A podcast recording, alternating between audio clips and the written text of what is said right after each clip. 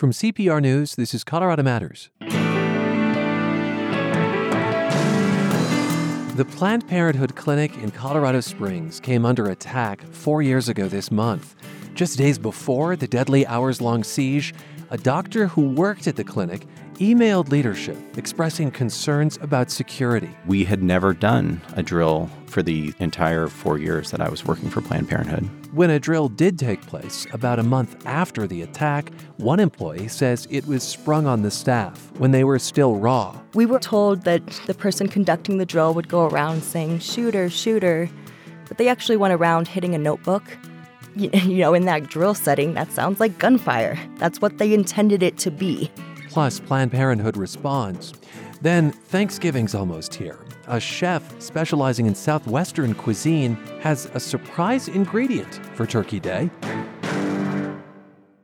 This is Colorado Matters from C P R News. I'm Ryan Warner. Four years ago this month, a shooter walked into a healthcare clinic in Colorado Springs.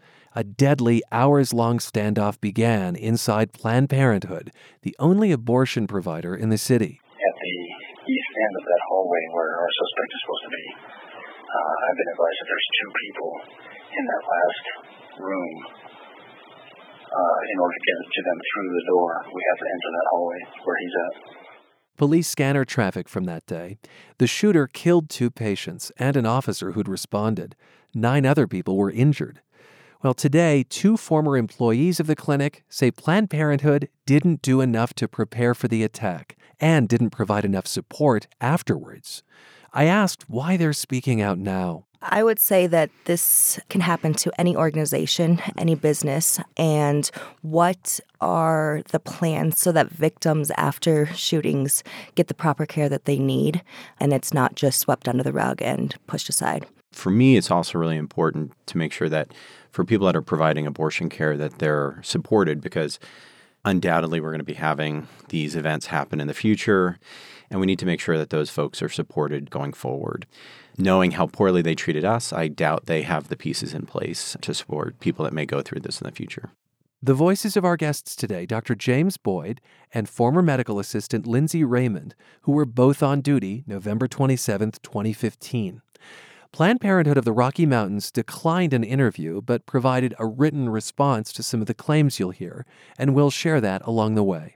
Doctor Boyd, five days before the attack, you wrote an email to officials at Planned Parenthood. It's titled Security Follow-Up, and in it you express concern about resources for the providers and staff regarding overall security at work, at home, other locations. What moved you to send that email? Well, I had worked for Planned Parenthood at that time for nearly four years, and, and from when I first started until even that month, I had watched a pattern of inaction. As an example, you know, they had a U S Marshal do a security audit in two thousand twelve, and that U S Marshal went to all the locations that our medical director would attend, but not some of the other locations such as Fort Collins or Colorado Springs, which are two of the busiest clinics. So the medical director works out of another office, and there was a security analysis of some of the field offices that she went to. And I remember getting interviewed by the security expert. I took my own time to meet in the Denver office with this person. So that's in twenty twelve, three years prior to the shooting. Three years prior to the shooting. And to my knowledge, none of the recommendations that were part of that report were ever implemented. So, for example, one of the recommendations, and I don't want to go into the de- too many of the details, but this is a pretty standard recommendation, is that if you're going to have a policy on active shooters, uh, you should actually implement practices, uh, training protocols. Drills. Uh, drills. And we had never done a drill for the entire four years that I was working for Planned Parenthood. You had never done a drill at a Planned Parenthood clinic about what happens if someone who wanted to do the clinic and its staff harm or its patients harm walked in. Correct. Not a single time. Did that surprise you? Yes. And that was, again, part of why I sent that email. Um, you know, to take you back a little bit to that, uh, those few months before, you know, there was a series of false videos that were out that really ratcheted up the rhetoric at the time. Uh, there was a dramatic increase in the threats that we were receiving. to the point where our medical director had to move out of her house and at the time had twenty-four hour security protection. Again, this now former medical director did not work out of the Colorado Springs office. She would intermittently, but not on a regular basis. But she w- had temporarily actually stopped coming to the clinics because of the threats that were directed to her. Was the clinic, in your mind, secure enough? The, the doors, the windows, the procedures just around letting people in? Overall, that clinic was probably one of the better clinics, but yet it had some fundamental flaws that none of the security personnel had identified prior to this event. Even just one of the simple things that we had talked about was, you know, what could we do in these situations? Because many of the rooms that we were in are not lockable. And having a conversation about just even making sure the staff is trained and door stops are available so that you could have something to block a door so it couldn't easily be opened. And this is not a high-cost intervention. And again, at that time, th- from those conversations, three years went by, and that was never im- implemented. You know, the policies were in place, but we never would actually practice them in the time that I was there. And I also know from talking with many of the other staff members that they had not participated in, in those trainings either. What do you mean the policies were there? So they certainly had an active shooter policy. It was a written policy. But if you don't practice them, you just generally don't do them well. This email, to read it now, is, well, it's prescient and it's it's haunting mm-hmm. because it's just days before the attack. Yeah, I mean, I wish the events had not happened, but uh, this is something that we face at every clinic uh, when we do this work. And I think that one of the other really important pieces is we can't prevent every one of these attacks, um, and in all likelihood, they will happen again. But what we can do is prepare as best we can and have honest conversations with the staff about what is being done. But uh, just a few days after the shooting, I remember getting a an email from somebody in the central staff noting that security was verifiably solid. And this was sent to all the survivors, some of us surviving over five hours of gunfire. I want to talk about how you think Planned Parenthood handled this in the aftermath, because I know that, Lindsey, for you, that's of particular concern. Are anniversaries like this Uh, very difficult, or do you carry this with you every day? Oh, I carry it with me every day, um, and the anniversary is just an added, an added weight. Um, what do you carry with you?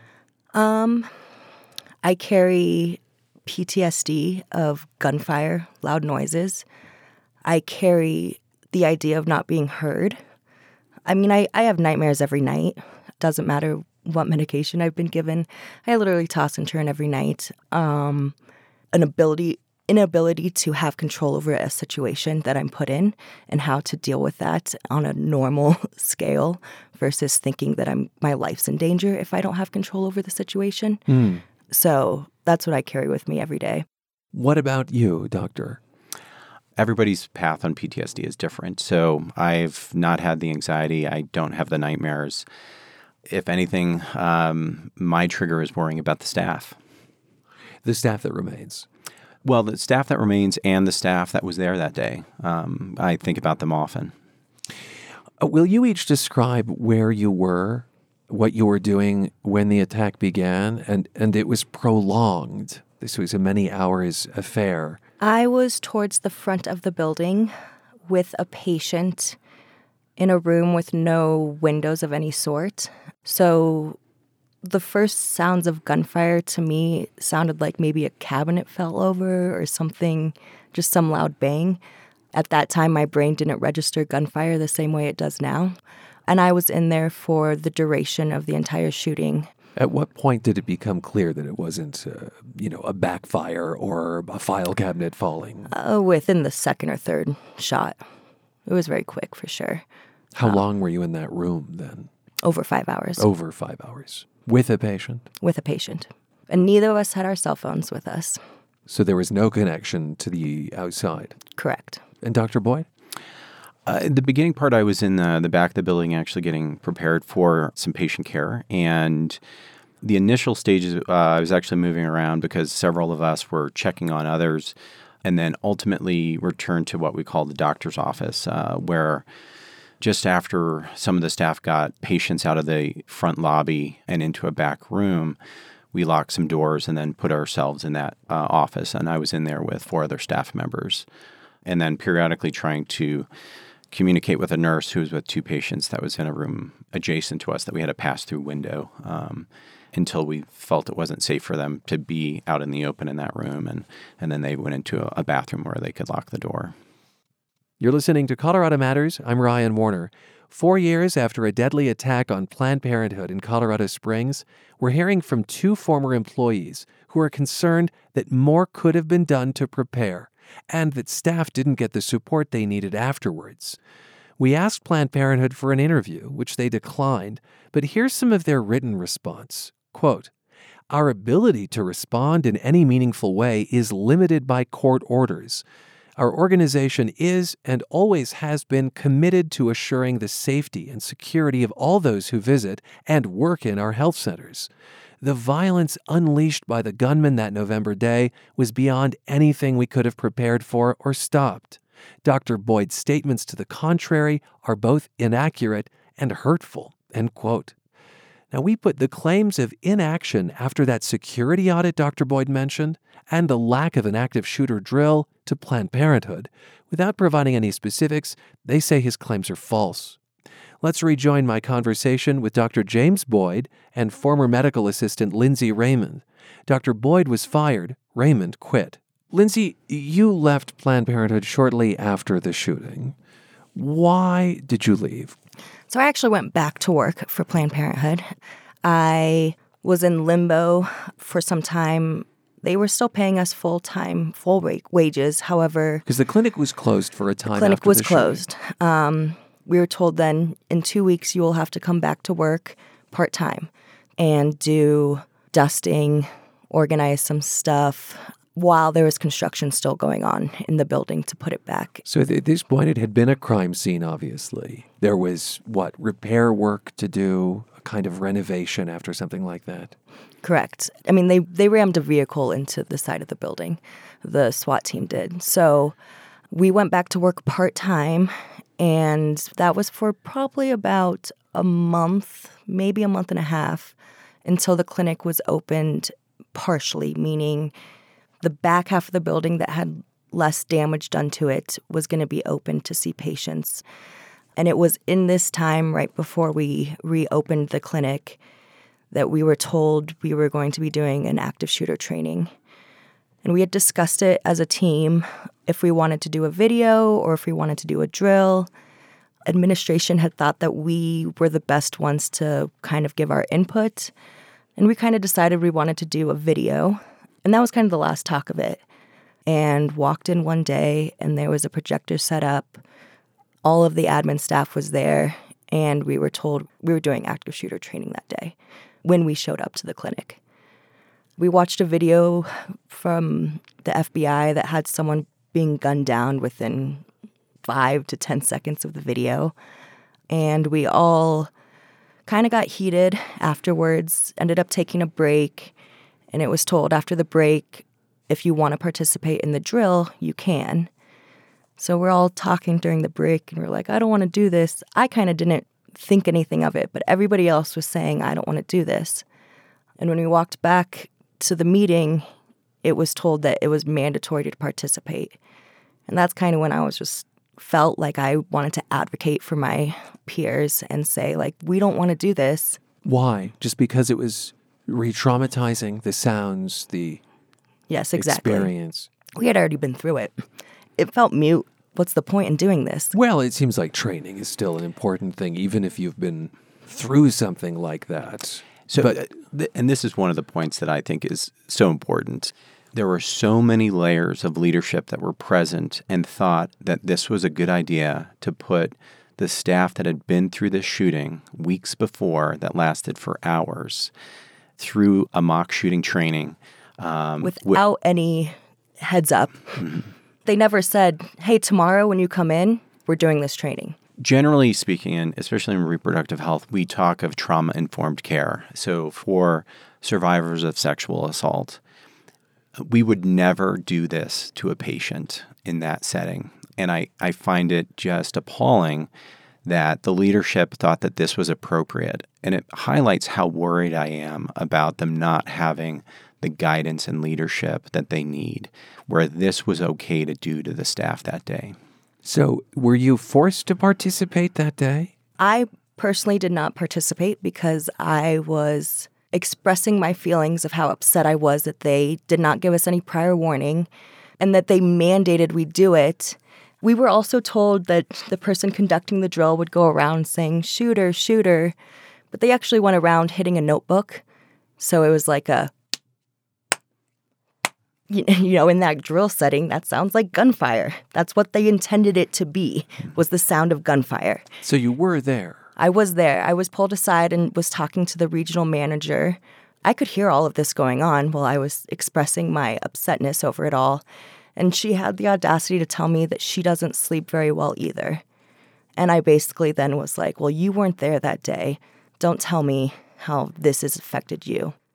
They were so interested in opening the clinic that they weren't thinking about things. I mean, I found charts with bullet holes in them. And so you open a file sometime yeah. after the shooting and you see bullet holes in it. Correct. And so it just felt like misguided leadership again of like, this is something you should have gone through and make sure wasn't in the building. So you think that Planned Parenthood was in a rush to reopen the clinic, which put differently could be they were in a rush to make sure that they could continue to serve the population. Yeah, that's another way to look at it. But you, you think that that was hasty. Correct.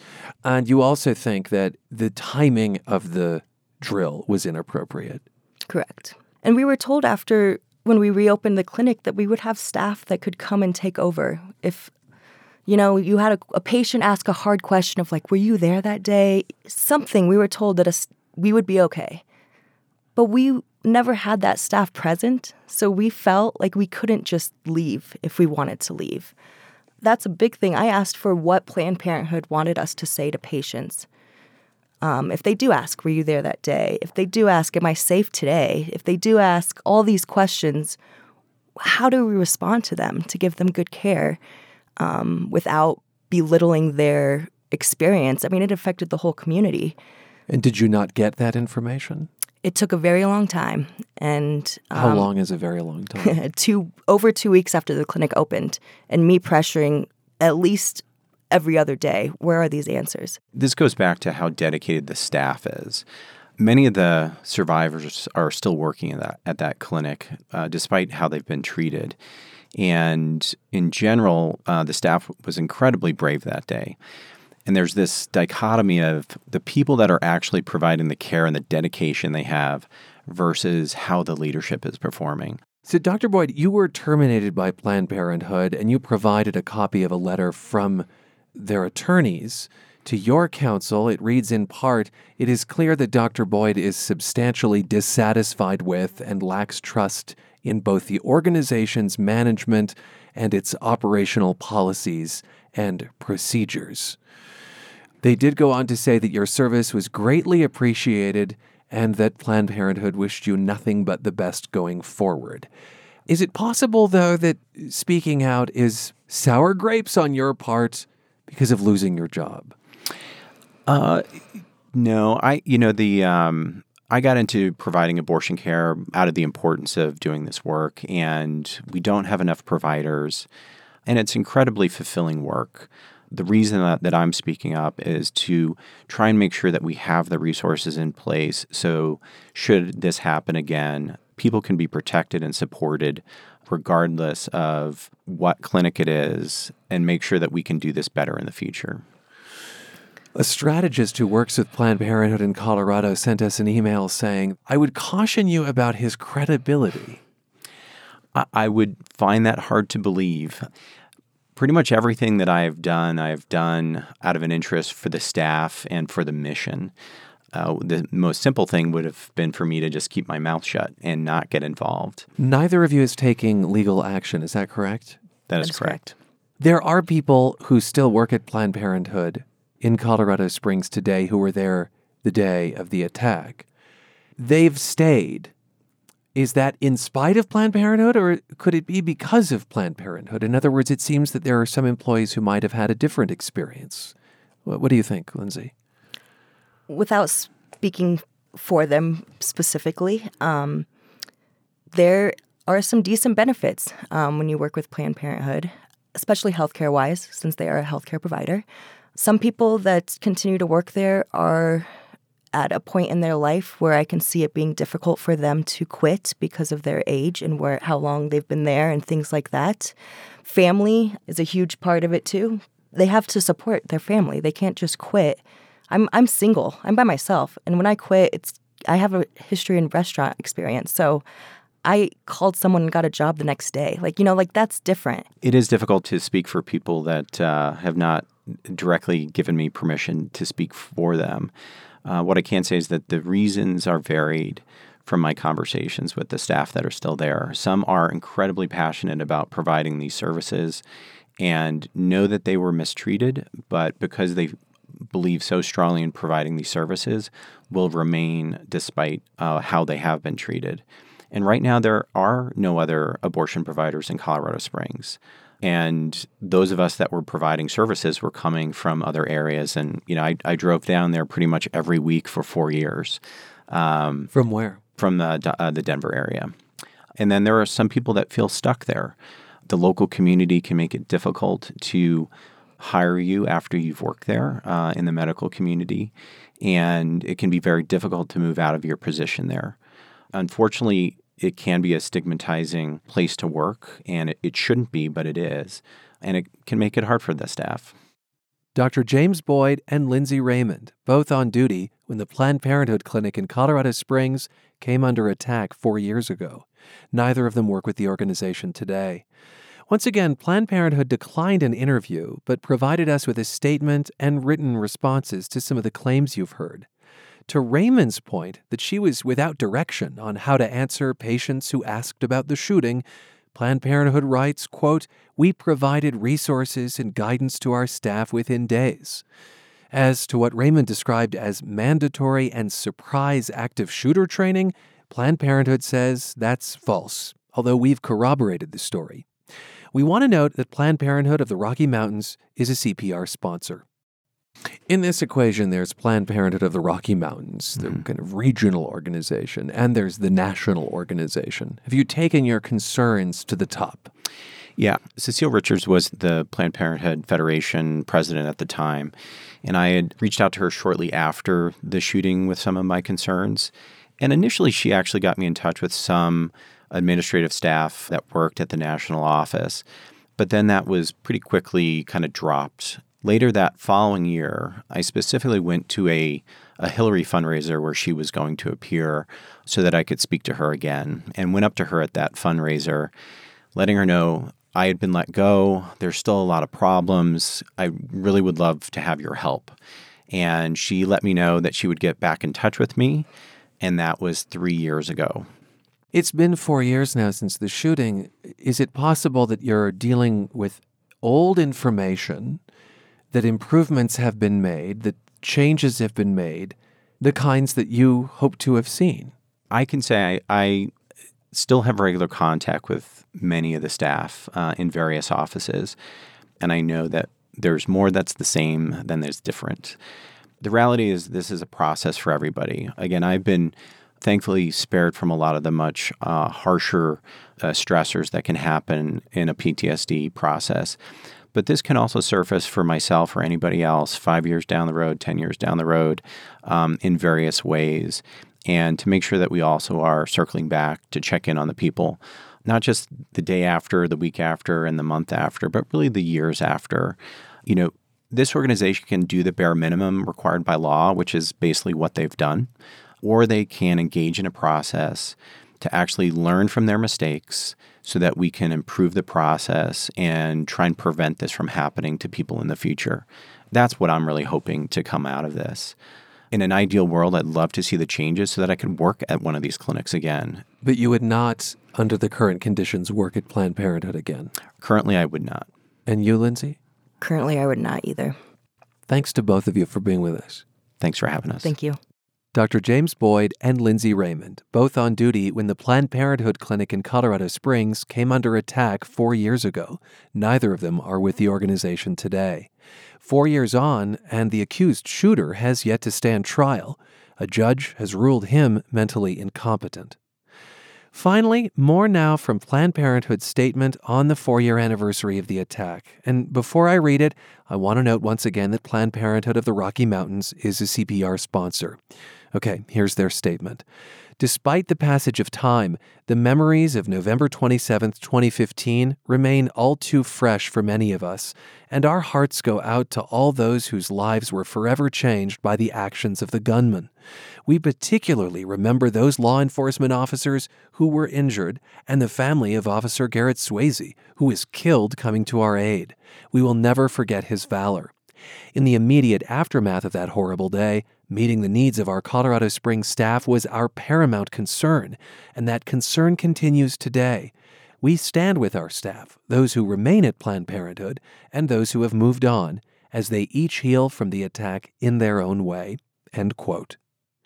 Colorado Matters continues after a break. This is C P R News.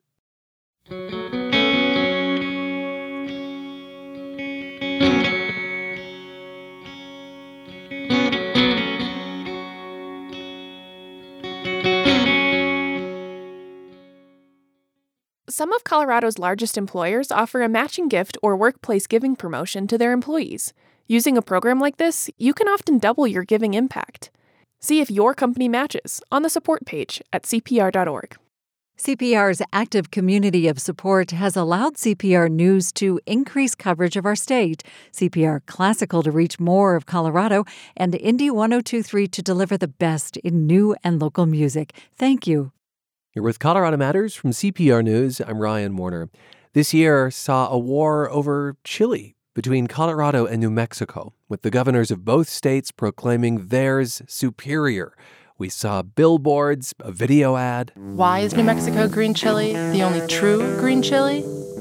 Because we've been doing this for hundreds of years, growing chilies. In the per- it got us thinking, no matter where you land in this debate, how we might bring chili into Thanksgiving. You guys have perfect timing. I'm just pulling our turkey out of the oven. It's just about there.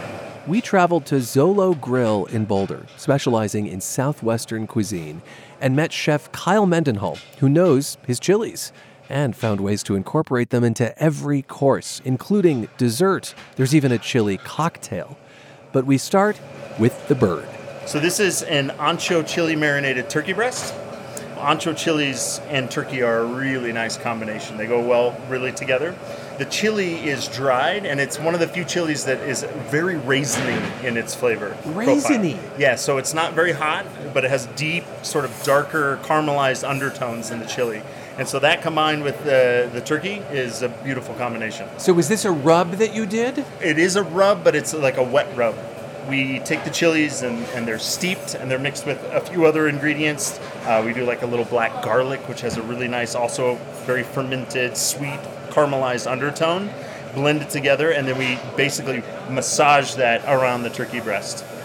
Is this something you would have at your Thanksgiving table? Absolutely. I mean, I'm sure we're going to get more into it, but chilies are so versatile. I mean, they're so easy to add to so many different things, and it really doesn't take like an extraordinarily, you know, massive culinary mind to do that. Where do you get ancho chilies? I mean, definitely like any Mexican markets. But for us, I mean, we have a, a couple purveyors that provide them. Should we give it a taste? Can, yeah. Do we have to wait to sit down? Can we do it right here in the kitchen? You're, you're the boss. You're the guest. You're the guest today. We can do that now. I'm going to give this a quick whiff before you cut in. Please. Oh, it has the sweetest aroma, and you're right, it's like raisins. Very sweet, raisiny, those caramelized undertones. So one thing, I mean, while you're here, I might as well give you a couple other secrets, right? One thing I like, especially when you're dealing with turkey, is to let it rest a little bit. Because you can see, I mean, you won't be able to hear it, but you can see the steam coming off right now. And it's nice to have it rest because those juices are all moving around right now in the breast, and if we let it rest for a second, they're gonna stay inside and not leak out onto our cutting board or your plate or whatever. So I remember ages ago a doctor telling me never to eat the skin because really? It's bad for you. No. But it's the no. most delicious part. No. The skin is the best part. You know, turkey skin can most certainly be a little tougher than chicken skin. But that said, I mean, especially with this application where we're taking this marinade and we're kind of massaging it all around the bird, that's where a lot of the flavor is. Yeah. You know, some of it certainly penetrates into the meat itself. Um, and like for our marinade recipe, it's like twenty-four hours in advance. So it really has time to seep in. We're rejecting that doctor today. All right. Oh, you're right that without the skin, you would lose all of that flavor, that lovely, crisp burnt. And I say burnt in the best way. I hope you know it's, that. It's a good burnt. There is such a thing as a good burnt. Now, this is a moist piece of turkey. That is not always true of turkey, and it's a chief complaint. Exactly. What's your tip? So my tip is, and what I always do every year, and I think... I don't think any of my family members would complain, is I like to, number one, brining a turkey. It's a whole other world, but that is a step that will help ensure your success in, in having a moist turkey. So a salt water solution. Exactly. A brine, Letting yep. the turkey have a spa day. Salt, water, aromatics. Yep. So that's one thing, but not always necessary. In this case, our rub that we put on it yesterday kind of acts as a brine, so to speak. It's just not a wet brine, right? It's this marinade, and it seeps in, right? And you have sugars in the marinade, and you have salt, and it draws out some of the moisture, and it also starts to penetrate the meat. And but that's this, really, this was the importance of waiting a day for this. You you do have to plan ahead, like all good things, right? But you know, when it comes time to actually doing your meal, Thanksgiving or otherwise, then it limits the number of steps you have to do in the moment. Day of. Exactly. I will tell you, though, that my other very important tips are I always do high heat to start for like the first forty-five minutes or so and let the skin get crispy, let it kind of seal itself a bit. And then I will take foil and fold it as such, like you saw on our turkey earlier, that covers the breast because the white meat's going to dry out first. No question about that. There's just a little bit more fat in the darker meat, a little bit more moisture. And so I take that foil and I place it over the breast to protect it. And then you go low and slow in the oven. Why don't we leave the chaos of the kitchen and see how else you have integrated chilies into the Thanksgiving table? You bet. I'm ready. First, though, a stop at the bar, where Brady Marinangeli of Longmont is mixing a chili-infused cocktail. By the way, recipes for everything we mentioned today are at C P R dot org. I've made the smoking hot beets with Jim Bolt Mezcal, beet juice, cranberry syrup, lemon juice, and uh, chili agave. Beet juice? Beet that juice. Sounds entirely too healthy for a cocktail. Entirely too much like borscht for a cocktail. It's delicious. It's earthy, but it's kind of sweet, and it's delicious. I carry the drink, served up, carefully to a table where Chef Kyle is waiting. He thinks chili gets a bum rap, and we toast to changing that. Here's to chilies, right? Oh, that's got... That beet cocktail has a hot finish. Oh, smoky. Smoky. You know, the, the beet is not offensive. It actually balances really well. I think the poor beet's been mistreated so often that, you know, when you treat it in the right way, it has many great applications.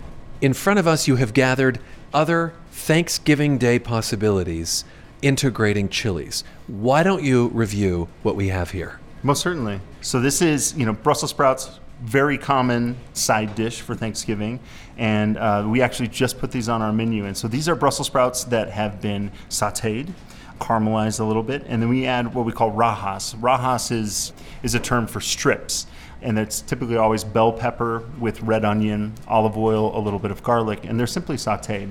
But it's a really great way to add some vibrancy, some color. Bell peppers in particular have a nice sweetness, but they also have a little bit of acidity too. So it plays really well with the Brussels sprout. And that's a simple thing as just sauteing some peppers and adding them to what you would normally do with Brussels sprouts okay. for Thanksgiving. And I have in front of me things I want to eat all of, which are some sort of muffin. So this old style muffin is, it's an homage to kind of a sort of a classic American, uh, like Native American almost, mm. um, recipe and also a corn pone. Yeah. They happen to be gluten-free. It's made with blue cornmeal. Um, we put our special sort of chili spice in it, which we call Zolo's Voodoo Spice. Okay. It's kind of like, uh, almost like you would think of like a blackening seasoning, but it's a special blend that we have made for us. So that's mm. in there. There's corn. It's adding a peppery flavor yeah. almost. Yeah, you can definitely taste, I mean, there's paprika in there. There's a couple different kinds of dried chilies, a little bit of cayenne. So there's a little bit of heat. And whole corn. Yeah. Oh my goodness. Corn. And so, you know, we oftentimes don't realize all the different applications that we're actually using peppers in, chilies in, you know, a blackening seasoning. People sometimes just think of it as just blackening seasoning, but it's actually, I mean, the, the primary base of that is peppers. Um, right. So when I order something blackened, I'm actually ordering something chilied. Exactly. Wow. Okay. Do you think that maybe I should offer you one of these muffins? Wouldn't that be the nice thing to do? That would be to kind, share. It would be kind of you, but especially then, you know, around Thanksgiving. Then I have to stop talking as much. um, I want to get true. back to this idea. In front of these Brussels sprouts, the turkey. We'll talk about the dessert in a little bit. That chilies are misunderstood. What did you mean by that? My thought is is that people oftentimes, they're afraid they're going to be too hot, mm-hmm. right? They're going to be too bold. They're going to be too strong. They're going to overpower things. You're going to eat something and it's going to be so hot that you can't taste anything else. And that's actually not the case. I mean, there are many different levels, right? The Scoville units are what we technically use to measure how much capsaicin is in chilies. That's what makes them hot. This is the Richter scale of chilies. Exactly. Right. And there's a very broad range. Give us the three best chilies if I'm afraid of heat. Oh, if you're afraid of heat, I mean, bell peppers are very much the most approachable. Um, I like things like the Pueblo chili or Hatch green chili. Those are some of my favorites. I mean, a lot of the dried chilies that we use don't really have a whole lot of heat to them. Like a Cascabel has a nice smokiness to it, but it does not, it's not going to come across as really spicy. Kyle, why don't we try these Brussels sprouts? We talked about them earlier. Absolutely. I was so distracted by those delicious blue corn muffins. Mmm. Smokiness once again. And just the right kind of burnt. You do burnt well. I think they're tasty, for sure. It occurs um, to me you don't have to go all out with chili and everything at Thanksgiving. No. Try one side. Maybe even cook half the Brussels sprouts with and half without. Absolutely. You're listening to Colorado Matters. I'm Ryan Warner. We've come to Zolo Grill in Boulder to add a little zest to Thanksgiving, a little chili to some of the traditional dishes on the table. Turkey, Brussels sprouts, muffins, and soon enough, dessert. But I've got to ask you the question. You know that New Mexico and Colorado right now are in a pitched battle over whose chilies are better. I am aware. We know this. New Mexico produces far more chili than Colorado by many magnitudes. Do you care to weigh in on this debate, which even governors have weighed in on? Absolutely. Um, you better be real careful now with this answer. I'll, I'll be careful. I mean, the reality is uh, something we say in this industry all the time is, is taste trumps everything. Okay. And for me, the Pueblo chili is superior over the Hatch green chili, without a doubt. You've made Southern Colorado mighty happy. What makes you say that? What is it about its taste? Well, I think it, for me, it has a lot to do with the fact that they are a thicker pepper, a thicker walled pepper, right? We say there's more flesh. Mm. And it's because of that, it, it holds more moisture, holds more flavor. And, and the heat is also a factor. You have not been paid by the state of Colorado. No. By Pueblo County.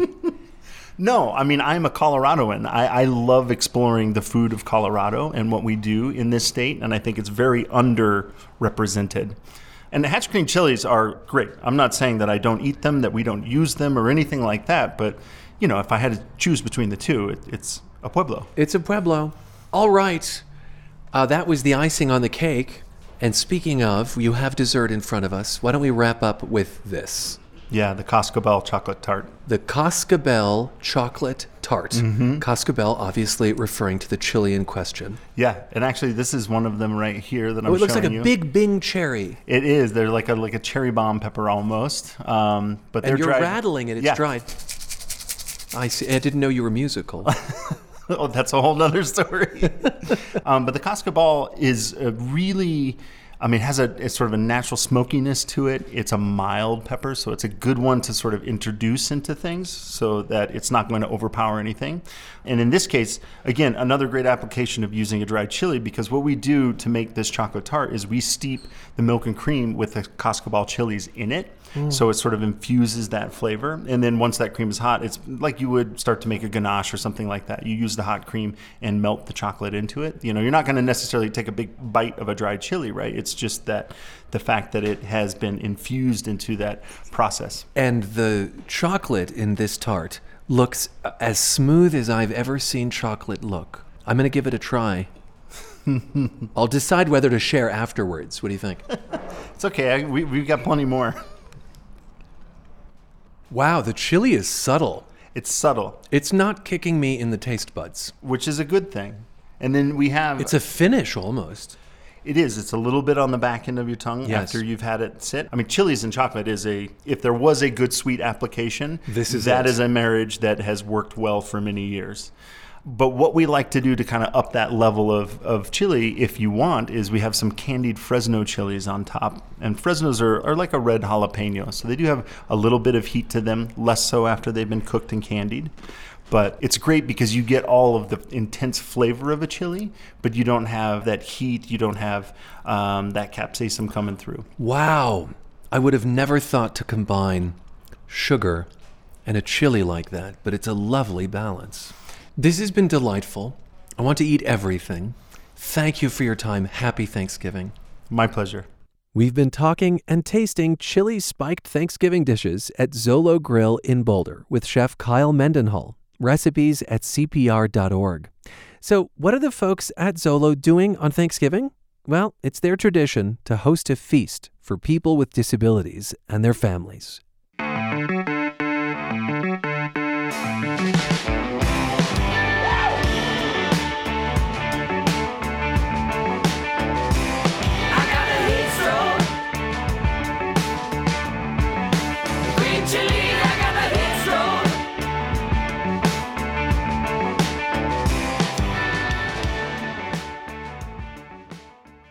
The state of Colorado has a lost and found that's a treasure trove. Vintage baseball cards, war medals, jewelry. It also holds cold, hard cash, close to a billion dollars.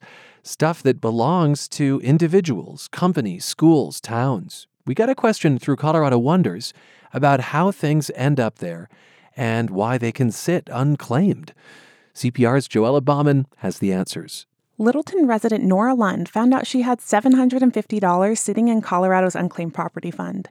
She filled out the forms and got her money back, but it made her wonder what else was in the fund. I started putting in various words.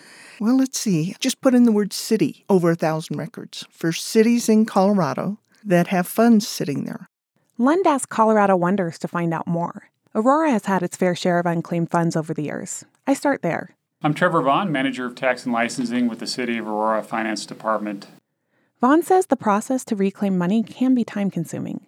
It starts with a search of the state's website to find out what items may belong to the City of Aurora. He finds about eighty items. Due to the number of items that we had, I actually contacted the state directly, and they simplified the process by sending me three consolidated claim forms. Vaughn has to prove the money belongs to the city.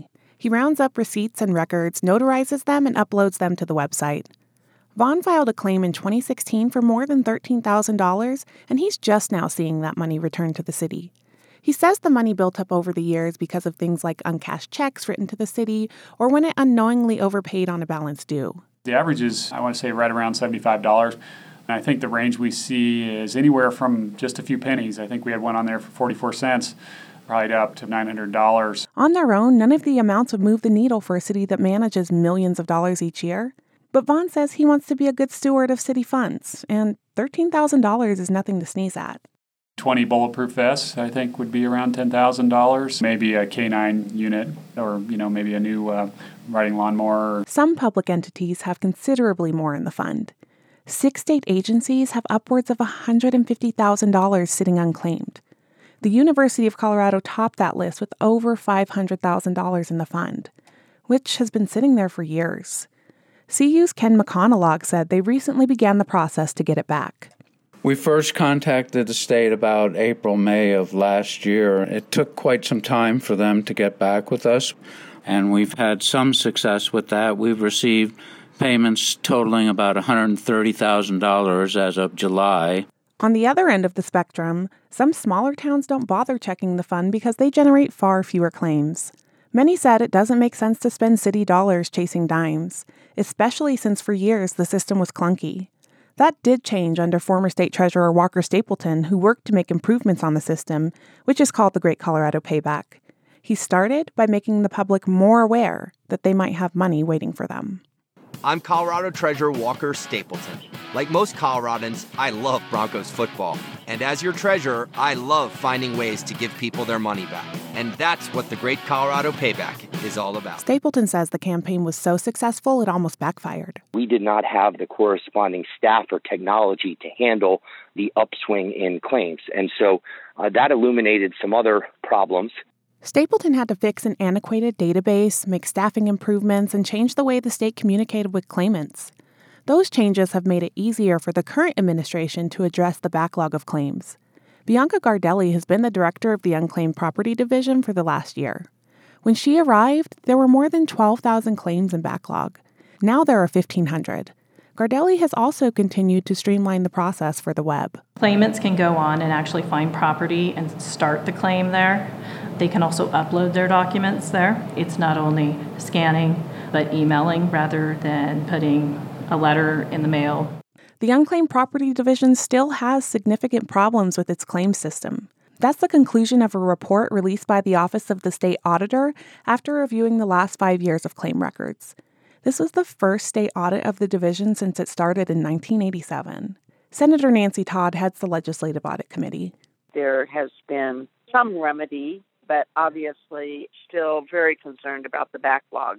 And there was also a real genuine concern of just the process of how long and how cumbersome it is for people to get their property back. Current State Treasurer Dave Young says the agency has addressed most of the backlog while processing sixteen thousand new claims on time. There's real evidence that we are already on the way to addressing these concerns that were raised by the auditor. Nora Lund, who contacted us through Colorado Wonders, had another question about all that money. Does the state gain interest on that money that sits there? The state does keep the interest. It goes to things like Colorado's State Fair and Great Outdoors Colorado. And if an estate doesn't claim its money after twenty-one years, Colorado applies that to the state school fund. And in lean budget years, they sometimes tap the fund for other items. Treasurer Young says it's been that way for decades. They actually used some funds out of there during the last recession. We've had Cover Colorado. It was to cover people that couldn't actually buy health insurance. We have the adult dental benefit for Medicaid that's paid out of there. Just this year, the legislature tapped thirty million dollars for transportation and roads and thirty million dollars annually through twenty twenty-three for affordable housing. These decisions spark controversy. Walker Stapleton has always vehemently opposed this kind of spending. Treasurer Young, a former budget writer for the state, understands the temptation, but he too argues against spending the fund. This is not the people's money. This is individual people's money. And the reality is, if claimants came and we had spent enough of this principal that we couldn't actually return the money, the General Assembly would have to come up with the money out of the general fund to make good on those claims. These debates over the fund will continue as long as there's a billion dollars in cash sitting there unclaimed. I'm Joella Bauman, C P R News. What do you wonder about when it comes to Colorado? Send us your questions at cpr.org slash Colorado Wonders. And that's Colorado Matters for today. I'm Ryan Warner. This is C P R News.